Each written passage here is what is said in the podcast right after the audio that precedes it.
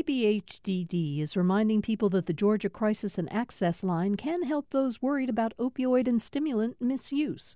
The toll free number is online and is active 24 7. More information at opioidresponse.info.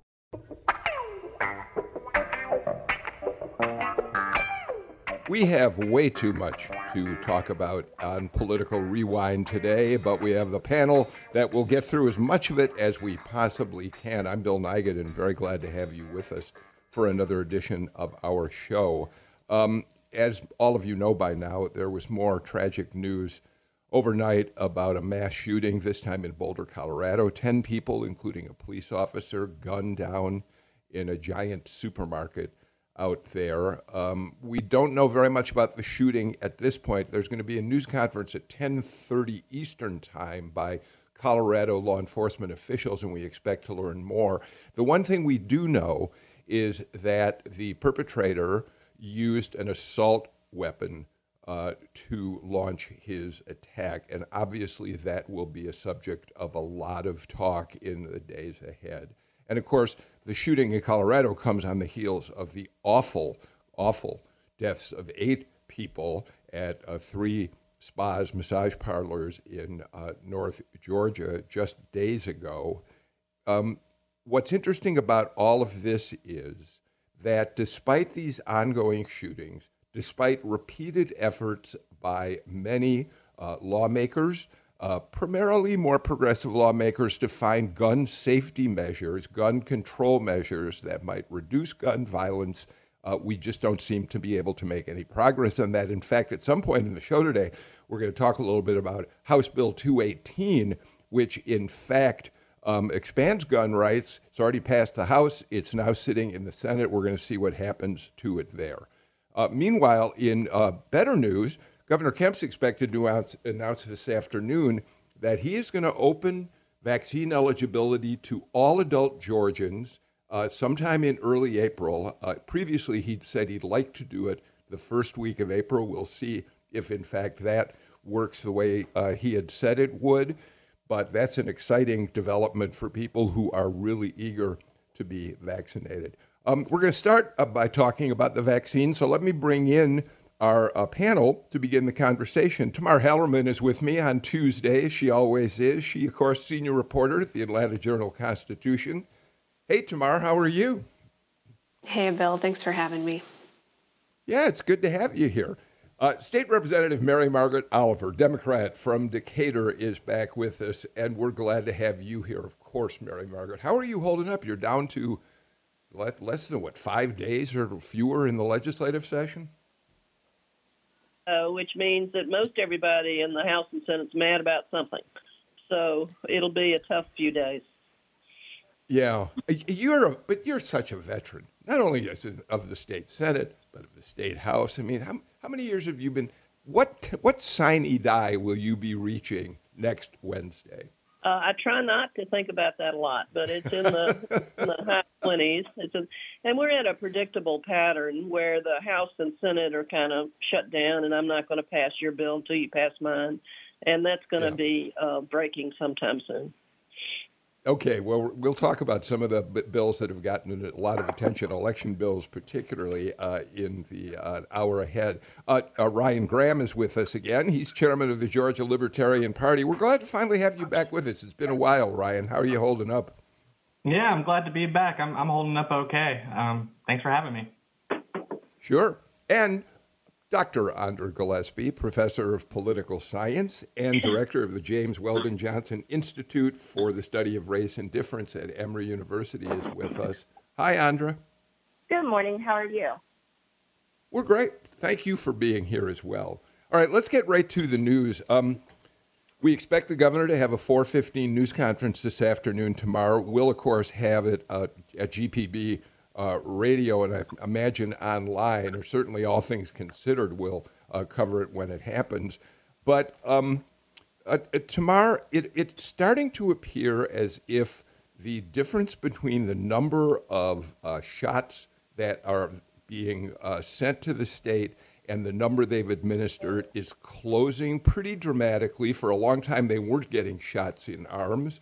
We're now getting some 235,000 doses of Pfizer and Moderna every week uh, to give out. And um, as you know, Tamar, because we talked about it before the show, um, Mercedes Benz Stadium starting today will begin to distribute, give out 6,000 shots a day. It's a partnership with the federal government. FEMA's involved in this. Um, and so it appears that finally people who are want the vaccine will have a better chance of getting it, although it's still harder to get in metro Atlanta than it is in South Georgia. Sure. It seems like the logistics are finally starting to catch up. Supply is reaching demand a little bit better, and you see this this state starting to shift resources a little bit more, especially toward Metro Atlanta, where there has been a ton of demand and not very much supply. We saw in Albany, um, the state-sponsored um, site closing down. They ended up shift, or shifting some doses to the local hospital there, and then ended up taking a lot of extra to, to Metro Atlanta. And so I think it's going to be a lot easier, especially if you're somebody under the age of 55 uh, in Atlanta, to, to, get an appointment. Or hopefully, anyway, you hear a lot of stories now about people calling around to all the pharmacies in town trying to find leftover doses and, and scrambling to, to get there. So hopefully, it'll be a, a little uh, or a little less drama as, as folks try to get this. And we'll see what the governor's timeline is. You know, he was initially saying the first week of April when he hoped everybody, every adult could be, uh, would be able to get one. And I, I, wonder if he'll be able to stick to that, but it's, it's a promising sign. Um, you know, one of the mysteries, and I'm not suggesting anybody on this panel or I have an answer to this. Um, we were expecting uh, thousands of doses of the Johnson and Johnson vaccine, as were uh, states across the country. And there's a mystery nationally about the fact that the Johnson and Johnson vaccine, we have not had any doses, uh, Tamar, delivered in Georgia at all, and that's disappointing since it's a one shot and done vaccine. Exactly. And especially that that shot is seen as, as a really promising, especially for rural areas. You know, you only need one dose. You don't need to come back. Um, apparently the storage is a lot easier. You don't need these super fancy, expensive freezer systems. And so it should be a lot easier to get at, get to people who live in more remote parts of the state. So I wonder what's going on. Apparently Florida has also, um, their, their shipment of Johnson & Johnson hasn't come in lately, if I remember correctly. So who knows, but hopefully they'll uh, locate that soon as well. You know, um, Mary Margaret, um, Governor Kemp has been criticized uh, heavily by people, for, uh, you know, Georgia for a period of time, and I'm not sure that period has ended yet, has been last in the country in terms of actually putting shots in arms. Uh, so there's been a lot of criticism of whether uh, he, Kathleen Toomey, other public health uh, officials have really been prepared to begin the process.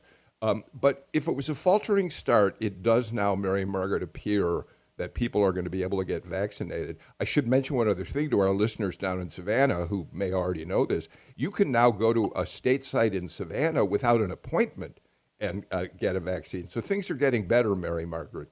They're getting better. The appearance of FEMA as a, as a real assistance on a federal uh, assist is a, is a big lift.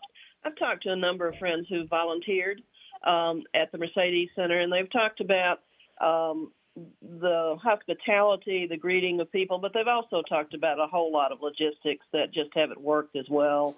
Um, too many rules up front, too many, do you have permission today? Too many things checked in an inconsistent way. I'm very encouraged that FEMA's now charging that our supply is coming more rapidly. I see an opportunity now for us all to work towards full vaccination, uh, to get to- as many people as possible vaccinated. I think it is going to open up, and I'm feeling much more optimistic about how we're going to approach it. Andra, another thing we're going to have to watch for, excuse me, is um, whether or not uh, African Americans, Hispanics are going to have this equal opportunity to be vaccinated.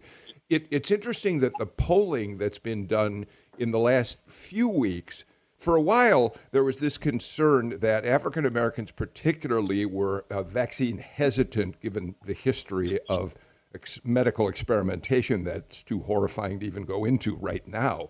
But, um, but that's changed, and the polling now shows that there's no dis- difference at all between whether um, uh, African Americans want the vaccine and any other uh, group of people, but we still have to deliver the vaccine to those communities, Andra. Yeah, so I mean, I think that the larger issue there was people not wanting to be the first in line. And now that the vaccine has been available for a couple of months, there are people who are still hesitant, um, but they've seen positive outcomes and they're not necessarily, you know, uh, going to turn it down once it's their place in line. Um, what I have heard people who know much more about this than I do talk about now with respect to making sure that we're doing vaccine equity is to make sure that people actually have access and can actually accept the vaccine. Um, and so making sure that there are vaccine sites that are easily accessible um, in communities where people might not have, you know, access to private transportation, things that are on bus lines, making sure that suburbanites and other privileged people aren't uh, running to poor communities to get vaccine access because, you know, it's convenient for them and they can navigate the system better those are the, the bigger issues. And then we now have this partisan issue that we're well aware of where Republican men don't want to take the vaccine um, because I don't think you know people are making personal decisions, but they don't realize that their personal decisions have consequences for the wider community. You could be a vector for bringing it into communities where people haven't had a chance to get vac- uh, vaccinated yet and um, also, the more people refuse to take the vaccine, that means the slower it is that we get to herd immunity, which means we'll all be like, you know, having to have these discussions about lockdowns and masks for a longer period of time. Yeah, you know, Ryan, uh, the same polling that talks about the fact that African Americans are now as willing as any other group to get vaccinated shows, in terms of the partisan split, as many as a third of Republicans uh, don't want, and perhaps more, are simply not interested in the vaccine. What's the libertarian position on vaccination, Ryan? I frankly do not know. Uh, well, there's a good mix. We don't really trust the government, and the vaccine has been uh, produced by largely by government funds through um, public funding. Um, and so there are a lot of people who are looking at it side-eyed. Uh, I myself am waiting on more data to come out. Also, I'm young and healthy, so I, I can do that, and I can stay at home for a little bit longer. Um, but you know, we as a longtime listener uh, to the show, you know, I hear about the politi- politi- ah, politicization of, of issues being kind of a negative thing, um, and putting the governor in the uh, in the pilot seat, so to speak, on distribution is kind of a surefire way to make sure that that happens. And what we've seen is in you know a, a bad distribution of this particular form of healthcare. We've seen a surplus going out to um, outside of Atlanta and we have a shortage here in Atlanta. Um, if we allowed free markets to work the way that they do, we wouldn't be seeing as many of those problems. Not that they're perfect by any means, but they'd be better than you know the governor making choices on a map.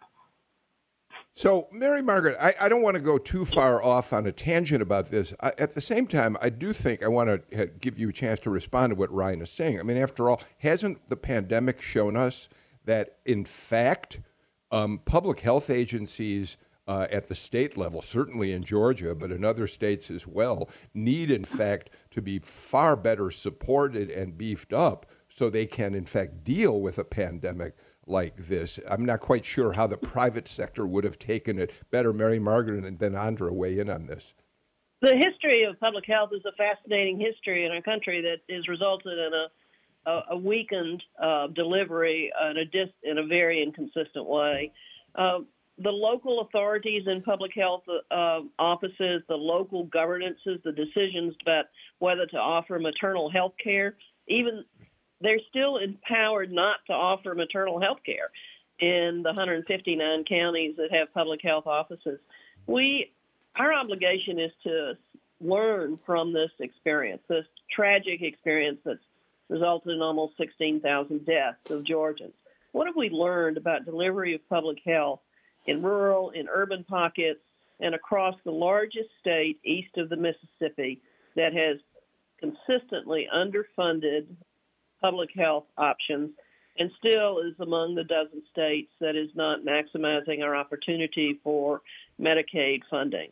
There's so many lessons that we need to pay attention to, and strengthening our public health system is uh, inquiry number one in my mind we have um, a unique opportunity right now with the Federal Rescue Act money.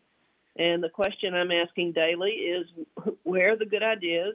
Who's in charge of producing a plan for public health using effectively, effectively the money that's coming to Georgia for public health? You know, I think the other issue here is knowing the distinctions between public and private goods, and I know you do, Brian, so I'm not trying to condescend in any way, and also thinking about scale given the crisis that's happening. Um, and so, you know, this isn't just a disease that some people would get that they need to manage on themselves. This was something that affected everybody because nobody had immunity for it. And in order to make sure that we got towards herd immunity, I just don't see a way for government to not be involved in this. Um, I don't think that the market by itself, even with with sort of just the gravity of the situation, would have been able to afford to produce the vaccine unless there had been government guarantees to buy it because the profit margin on this is going to be much more narrow than it's going to be what you know they tend to charge for other types of diseases and there had to be global cooperation for in order to produce the billions of, of, of vaccines that are going to be necessary to treat the entire world. And so here is a place where government actually does work and where government needs to be involved in the process, not just for safety regulations. And moreover, having had to deal with, you know, trying to set up appointments or monitor whether or not people are getting appointments for myself and my parents in three different states. Um, yeah, um, so far, uh, I don't get my vaccine uh, yet, but but so far the, the place where it seems like it's done best was when my mom went to a, a, federally uh, operated facility um, where it was efficient, where we finally were able to get an appointment. Um, you know, my dad eventually got one this weekend at a county facility um, in his state. Um, and I'm just disgusted and frustrated with sort of how fast, like how slowly that process was for him. Um, and how haphazard it was. And so it seems like the bigger scale has been the place where it's been, you know, more efficient. You know, mine will be facilitated through my job in part right? Because it's organized to do that and it's specialized to be able to provide that. And also because we were a testing site from one of the vaccines, I'm sure that that certainly helped. I don't know that for mm-hmm. sure. But yeah, scale seems to matter. Um, and the places where it seems to be most efficient to get it are the ones that are, are federally operated from just my vantage point of having to deal with my own family trying to get this. Uh, I'd, I'd, like to move on, but before I want to circle back though, Tamar, to uh, a point that Andra made about distribution of the vaccine to communities of, of color. Uh, one of the things that's particularly important about the Mercedes Benz site, the 6,000 shot a day site, is it's right on MARTA. Um, it can you can get there through public transportation. I've said on the show a couple times how uh, you know, I thought DeKalb County was a breakthrough county in, in distributing the vaccine by moving a location from a brand smart parking lot at the perimeter that was only accessible by cars to the, I think, Doraville MARTA station, and now Mercedes Benz Stadium becomes an important place uh, for people to get access to. Yeah, exactly. And it's it's centrally located. It's not somewhere in the burbs. You know, it's it's in Vine City. It's it's closer to you know communities that have been historically underserved, and obviously it can handle a huge amount of capacity. So good news all around, and hopefully it'll be a really smooth process for them. Uh, I, I do. Amelia Brock just sent me a note. She's been looking, monitoring as she often does, our comments on Facebook and Twitter and apparently, there are some people who are listening to shows say that Southeast Georgia has some Johnson and Johnson. There's some in Waynesboro. Veterans Administration in DeKalb was administering Johnson and Johnson, which I'm, it's, interesting to hear because the news reporting I've been hearing Tamar was that Johnson and Johnson hadn't appeared in the state yet. So we'll see and, and have to follow up on that. It might just be the latest weekly shipment, so perhaps they, they managed to get one a week or two ago, and that, it's just the upcoming ones. Yeah. yeah. Well, we always appreciate hearing from listeners about that sort of issue. Mary Margaret, I, I really want to turn to talk a little bit about the um, the spa, the massage parlor shootings, especially in the context of um, what happened in Boulder, Colorado last night. Um, Mary Margaret, how did we, you know, I asked at, at the very start of the show in the headlines to the radio version of the show whether or not these shootings might have some impact on legislators who have long been resistant to anything uh, that would look like rest- any kind of gun safety measure that might restrict access to guns in some way. And Mary Margaret, in fact, the opposite right now is true. The Senate is now considering a bill, it's House Bill 218 that in fact, um, number one, recognize it, would, would uh, say that Georgia must recognize concealed weapon permits from other states if you bring a gun into Georgia. It would require governments to sell seized weapons to the public.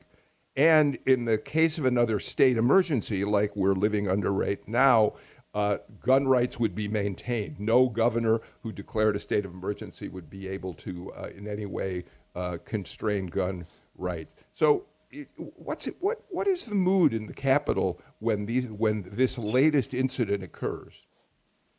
The purpose of 218 is for Georgia to accept the lowest standards possible in any of the 50 states for uh, carrying permit and other gun quote unquote rights the frustration and uh, depression I have at the politicalization of gun safety issues is significant, and we week after week are seeing these horrific instances.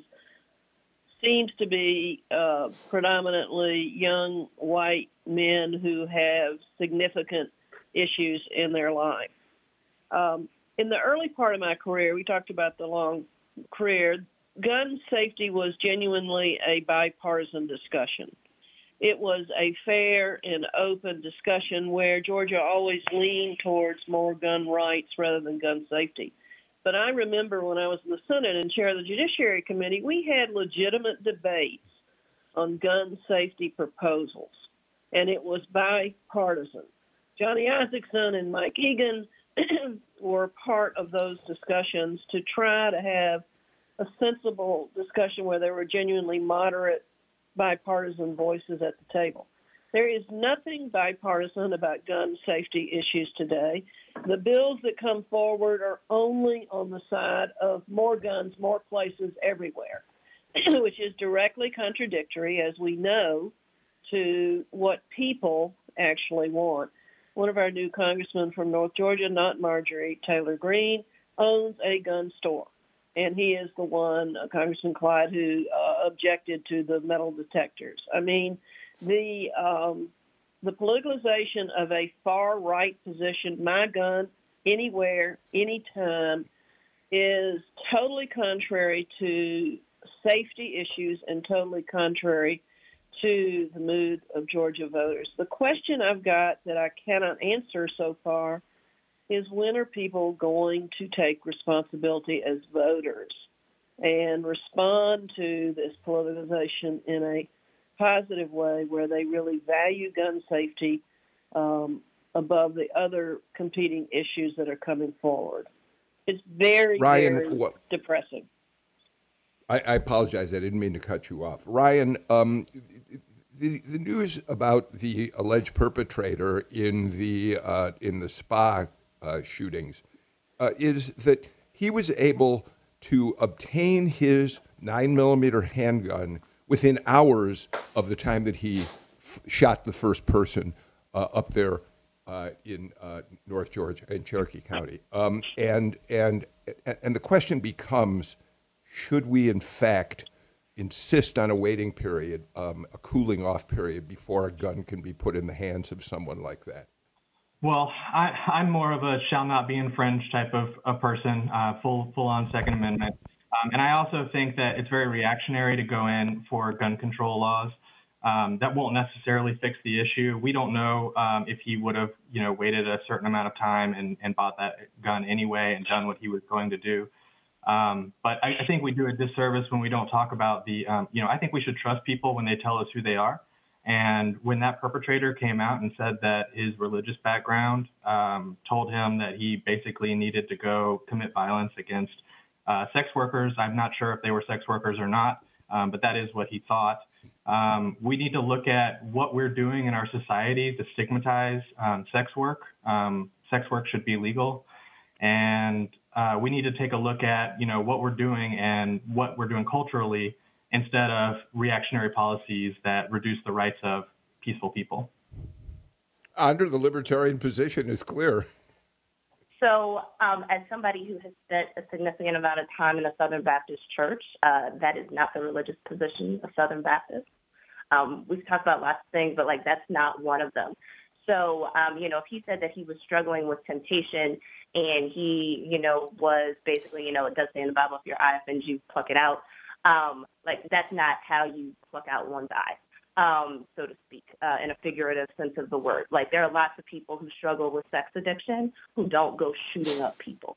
Um, and I think it should be said that, you know, at least as far as particularly for the Atlanta spas, these spas were not under investigation for doing illegal work. You went there to get a massage the same way that one would go to an Elizabeth Arden spa or to the spa at the Ritz Carlton Hotel or something else along those lines. So the idea that he was punishing sex workers, one's not his job.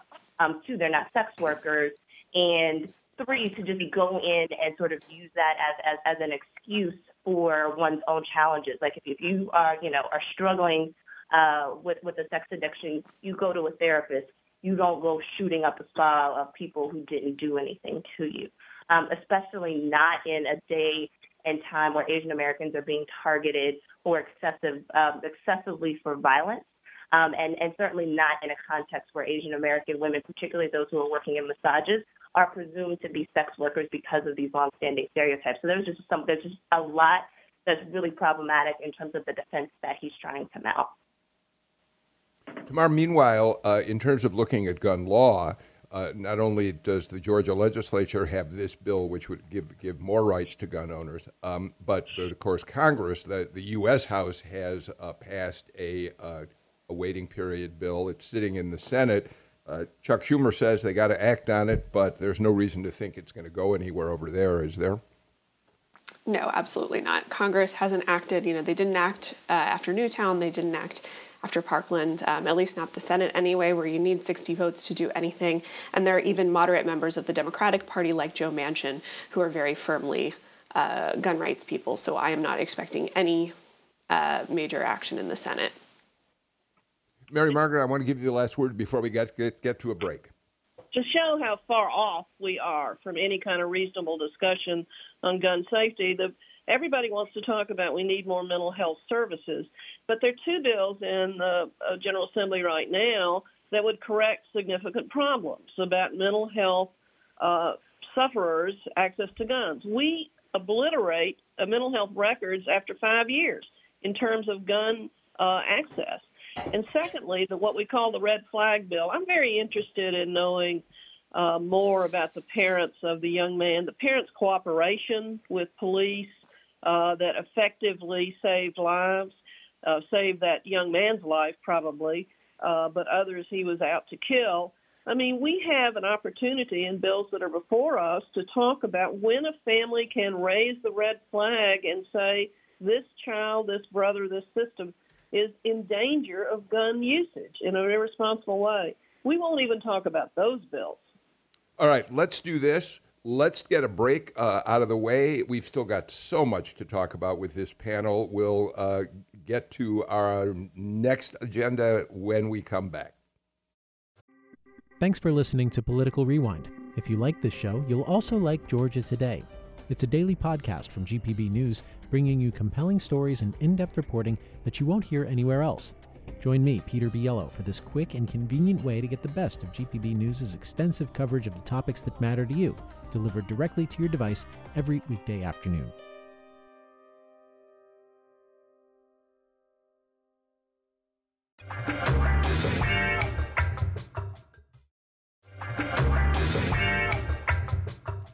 Tamar Hallerman, Dr. Andra Gillespie, Representative Mary Margaret Oliver, Ryan Graham join us on Political Rewind uh, today. Um, Tamar, those of us who have covered the state capitol, and, and you, of course, came bound after covering uh, uh, the, the Hill in Washington, um, have known for a long time that there has just been an enormous amount of misogyny uh, in terms of how men deal with both women legislators, staff members, lobbyists, whatever. Um, and there's long been demeaning comments, uh, leering remarks, so-called uh, looks, so-called jokes about women. Uh, last week, Representative Kasey Carpenter, a Republican from Dalton, made what he thought was a funny joke about Cardi B, uh, and it really triggered for the first time uh, some strong pushback. First, a group of female legislators held a news conference and said this has to stop, and then uh, this week the House Ethics Chairman, Randy Nix, has said that um, these kinds of uh, episodes violate the sexual harassment rules passed by the legislature. Tamar, let me get you in there. And Mary Margaret, of course, we need to hear your thoughts about this. Sure. You know, this was a case of, of a comment made on the floor um, of the House. So, you know, on the record in the public, but and, and obviously this, you know, they're they're making an example out of him, kind of showing this will not be tolerated. But it's going to take far more for there to be a cultural shift. Um, in terms of all the people in leadership positions when the cameras are turned off, when you know behind closed doors, um, and I think it's going to take a, a, lot more than that, um, a lot more of, of, a reckoning to kind of change a culture that has been known as a boys' club for basically you know its entire existence. So it certainly is a step but i think until there are more women kind of serving in leadership positions who can try, change the culture from the inside uh, for when the cameras aren't turned on um, i think that's when a real difference will probably be made. Mary margaret? the, the cardi b uh, ridiculously offensive comment was the straw that broke the back of a lot of the freshman women that come out of professional workplaces. Um, Republicans like to talk about we we run this place like a business. Well, the the culture is not a business-like culture, uh, perpetuated by a, um, uh, I don't know what percentage, but a, a minority percentage of um, minority percentage of Republican leaders. Uh, it's a culture that is not businesslike when you're making jokes about male potency, and it's one joke after another um, that is just so offensive to women who are coming newly into politics from professional backgrounds. Uh, it's not businesslike at Georgia Pacific or Coca Cola or Home Depot in the midst of business peers to make jokes about women's bodies. That's not a business environment. I was very heartened by Randy Nix's comments yesterday. I was encouraged. Uh, of course, it's not going to change everybody's behavior, but the fact that the leadership of the Republican House took the well and talked with the right tone from the right position, looking at the rules in a very, very careful way to tell those guys to cut it out was very, very positive in my view. It is an important step. Andra? Yeah, I think that this highlights the importance of speaking out um, and calling things what they are. Mm-hmm. Um, so it, you know, would have been appropriate, you know, 20 years ago, would have been appropriate 40 years ago if we were talking about other, um, you know, rappers or models and using them as examples that are actually kind of non sequitur to the discussion um, you know, of, of, of what was actually being debated in that bill. But and some people you think should know better, and they should, but a lot of people don't know unless you tell tell them. And then there are those who won't know, but there are other people who will listen and take that to heart, and then you can start to create a new norm where people understand that this is not acceptable behavior and this is not how one comports themselves in this position. You know, uh, Ryan, I think Andra makes a really important point, and although she didn't use this word, these words, uh, she essentially said what we need is a culture shift at the at the state capital, as we've seen it in in many private businesses, as um, as as you know, guys like me, white men, have uh, looked at um, and and reassessed uh, the way in which we viewed lots of different uh, people who are different. Uh, than we are. And the state capitol, this has been such an entrenched chauvinistic kind of culture that the, the change is needed. Yeah, um, you know, I think that people need to be considerate, and if you're holding yourself to a, you know, a certain standard, specifically from the well, um, this isn't it. Um, but I also think that uh, the comments made by the women on the show should kind of stand on their own. So I'm just going to let them stand. Um, all right, I, I just wanted to make sure we were able to talk about that for a few minutes, Tamar, because um, you know, I'm a father with a daughter, and I expect her to be treated with the same respect and dignity that my son and uh, men in general are. So uh, I, I, just wanted to make sure we got a, a few minutes to uh, talk about this important uh, matter on the show today.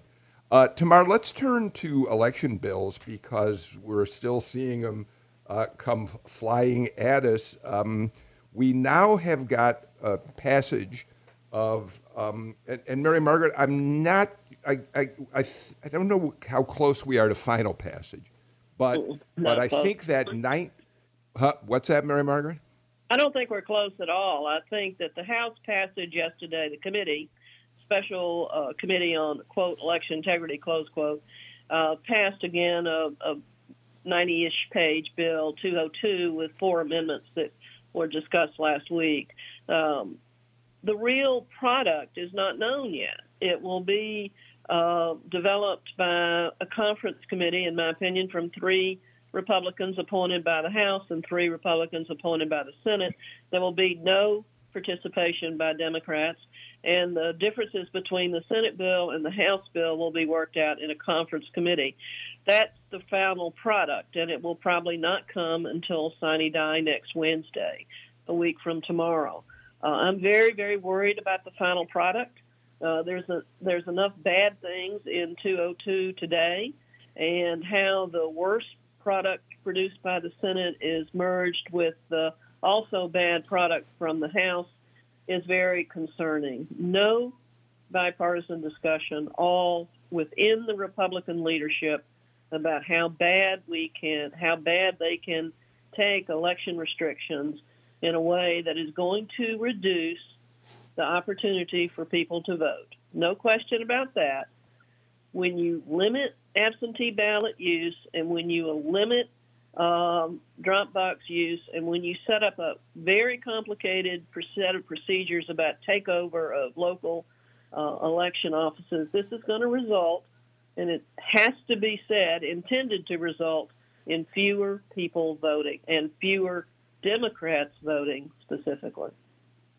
Thank you for that. Let me say what I believe to be alive uh, still at this point. As you just said, Mary Margaret, uh, limit absentee ballot drop boxes to locations inside early voting sites during regular hours and also with some sort of security. Or person monitoring the drop boxes. Require a driver's license number, state ID, or other documentation to request and cast an absentee ballot. Set a deadline for requesting an absentee ballot 11 days before Election Day. Disqualify provisional ballots cast in the wrong precinct prohibit food from being distributed to voters waiting in line, allow the state election board to replace underperforming county election boards, mandate runoffs four weeks after elections, and create partisan primaries for special elections.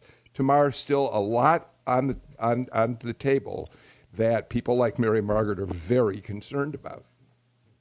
Sure. And it does seem like one of the more controversial things from one of the earlier drafts of this bill has been taking out. They, they are not eliminating no excuse um, absentee voting, which I, I know uh, sparked a lot of outrage, especially including from Republicans. Um, but but as my colleague Mark Niesse points out in his story, talking about this new bill that's emerged, taken together, a lot of these proposals will make it far more likely that a leading candidate from a general election would prevail in a runoff. So. Um, you know, it, it was would have been very possible that that had this bill, you know, been a law, uh, last fall, David Perdue and Kelly Loeffler very well could could still be in the U.S. Senate. Um, so obviously we we don't know that for sure, uh, but huge changes to the way that Georgia administers its elections. Ryan. Yeah, what stands out to me, um, and a lot of people maybe don't know this, but we're we're considered a political body in the state of Georgia, not a third party. So when I see things like special primaries being added, um, I start getting pretty worried because with um, special elections, we actually have ballot access. We don't, we're not required to petition today. But if they add the special, uh, the special primary, I'm not sure what that actually ends up looking like. I, I didn't get the bill till yesterday, very late, because uh, obviously it wasn't public either.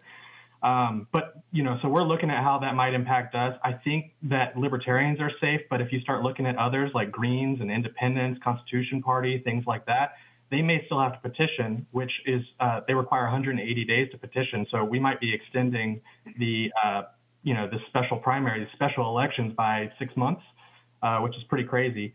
Um, the other thing I want to talk about in this bill that's really good uh, that isn't getting enough press time is instant runoff voting is getting added um, for overseas and military voters, um, and that's to shorten the amount of time between the runoff and the general. Um, it's a really good addition. We're very supportive of it. One of the things that it does for us is it eliminates the spoiler effect, the so called spoiler effect, and allows third party voters to vote their conscience first and not be scared of wasting their vote. One other impact of this bill, should it become a law, that's interesting. You know, it shortens the runoff period, which I, am sure, you know, I was so fatigued by January, and I'm sure everyone would agree with me on that. At the same time, though, the voter registration deadline to vote in a runoff would be actually the day before a general election, which um, I think Democrats would be very worried about because they were able to register um, tens of thousands more voters after uh, after November 3rd, which which was proven to have helped Warnock and Ossoff in uh, in January. So especially younger voters. So I, I bet that's going to be a, a, lightning rod um, for debate in the next couple weeks or next couple days anyway. You don't have much time. Uh, yeah, I mean, I think that in some ways people are still trying to relitigate the last election, and that's always a very risky proposition. Um, and so, yeah, I mean, we could always go rehash 2020, but like the next election, uh, you know, sort of especially federal, is, is next year, um, and we should be thinking about that going forward. Um, as opposed to completely trying to relitigate the past, right? Because you're just exposing motivations, many of which are actually not particularly uh, good.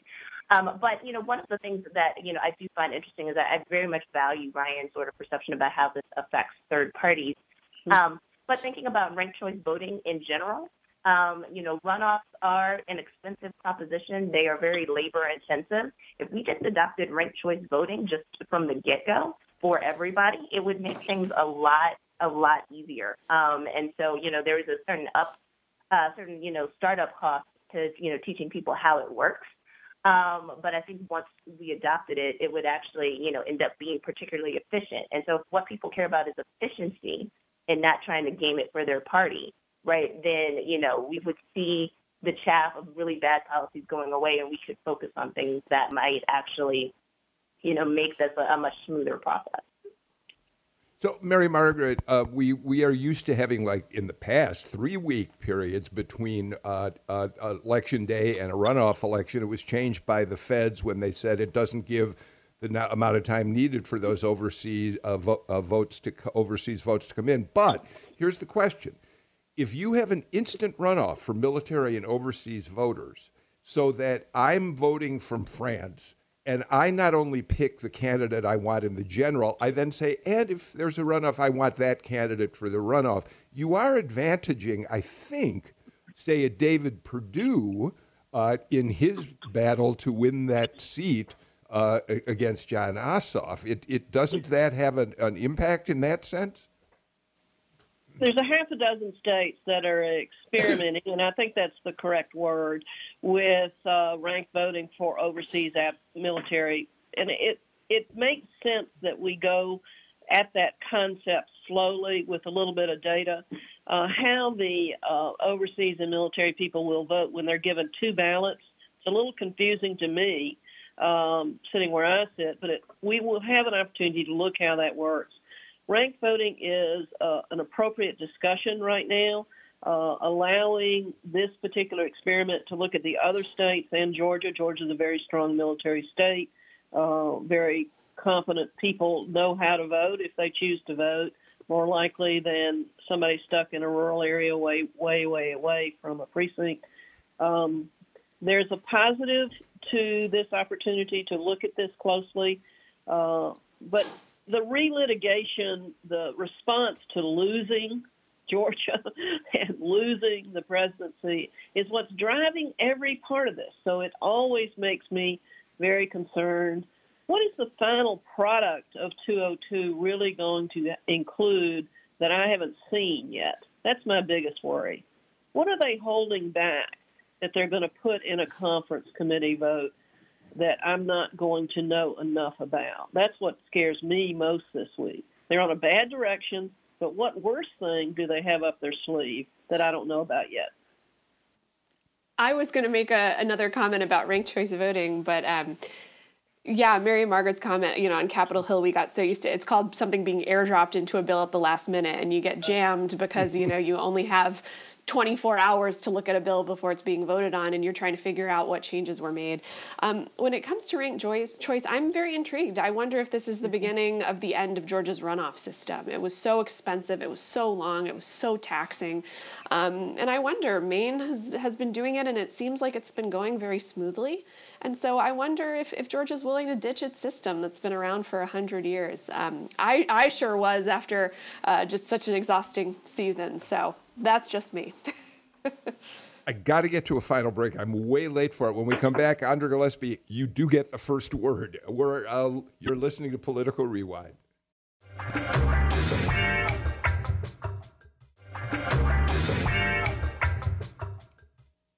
Very quick program note before we continue with our conversation. We are talking about guns and gun laws a little earlier. On Thursday, day after tomorrow, we're going to have a conversation with Dr. Mark Rosenberg, who was fired very, very, in a very uh, major way and made national headlines from his job at CDC when he insisted on continuing gun research as an important part of his work at injury prevention and control at CDC.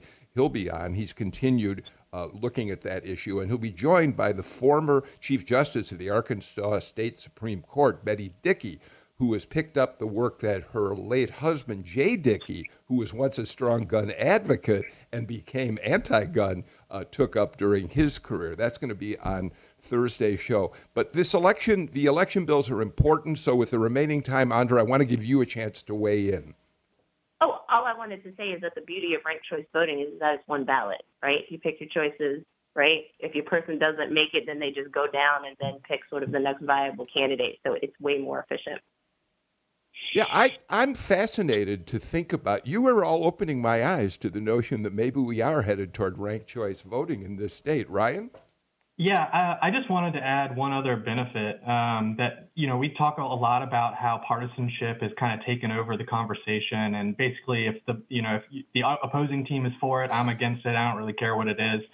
Um, and one of the things that ranked choice voting is proven to get rid of, or at least diminish, is that because um, when you're campaigning, you can't just hate the other side. You're competing constantly for a vote.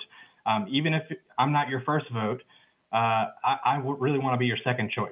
And so there's there's this incentive to not not you know debase the the uh, opposing person's base. Um, and so it, you know you get all these really great outcomes like that. Um, all right. Um, we've only got a couple minutes left. I want to pick up another quick issue here and just take a, a couple minutes on it. Mary Margaret, you're the lawyer on the panel today. Um, so, Arkansas Governor Asa Hutchinson has now signed into law a bill that virtually outlaws abortion in the same way that Georgia's uh, statute now does. And Hutchinson acknowledged when he signed the bill that it was unconstitutional. He recognized it violates Roe v. Wade, which is the exact reason the bill was uh, crafted with the language it was, so it would be it would go to the United States Supreme Court as a challenge to Roe. What that reminded me of is I'm not quite sure what's going on with Georgia's essential abortion ban in terms of the courts. Help us understand where we're heading with this. House Bill 481 was competing with other states to be the case to give the best opportunity to the United States Supreme Court to overturn Roe v. Wade. And Arkansas is now part of that competition. Uh, we knew when we voted, I voted against 481, the Republicans voted for it. We knew that uh, it was going to be decided by the United States Supreme Court. And we are in, on that path right now. I think where the, the, all of the federal circuits are dealing with one way or another. Um, it's coming. The United States Supreme Court is going to hear a direct challenge to Roe v. Wade, and a, there is a what I read uh, an internal conversation in the United States Supreme Court about how they restrict Roe v. Wade versus how they repeal it. It's all going in a direction that is going to be harmful to women's reproductive rights, returning those issues to the state. And uh, I'm very concerned about how that's going to end up. Yeah, Andra? I um, taught this to my students a couple of weeks ago. So we talk about the types of cases that make it to the Supreme Court. You have to have a judicial controversy. Um, and so uh, the more appellate circuits that have dealt with these cases and that have decided them differently, the higher the probability that the Supreme Court's going to have to come in and reconcile it and to provide some uniform judicial understanding about, you know, what the Constitution speaks to for these particular issues. So I was not surprised at all when Governor Hutchinson said that outright on Sunday. Um, you know, that just it's you know playbook strategy.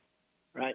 Yeah. Um, very quickly, though, excuse me, this could still be a year, two years away, Mary Margaret, correct? Uh, I would say more like two years rather than one year Yeah. would be my educated Okay. guess. All right. Um, we are completely out of time, and I've still got a long list of things I would love to talk with this panel about, but just don't have the time to do it. Uh, uh, Professor Andra Gillespie, Ryan Graham, uh, Representative Mary Margaret Oliver, stay strong for the final days of the session. Tamar Hallerman, we're so glad to have you all with us for our conversation today. Uh, we'll continue talking about legislative matters, plus some of the issues we didn't get to today, uh, like Brad Raffensperger being challenged now by a pretty strong opponent in the Secretary of State's race in the primary contest there. We'll be joined by uh, House Minority Leader James Beverly. Edward Lindsey, uh, CNHI State House reporter Riley Bunch, and AJC reporter Greg Bluestein for tomorrow's show. But that's it for us for today. Thank you all for listening. Thank you to Amelia Brock, uh, Jesse Neiswanger, and Sam Burmistaz for your work on the show today. Till tomorrow, stay healthy, take care, wear a mask, and now you really can start looking for that vaccination if you haven't had it yet. Bye bye, everybody.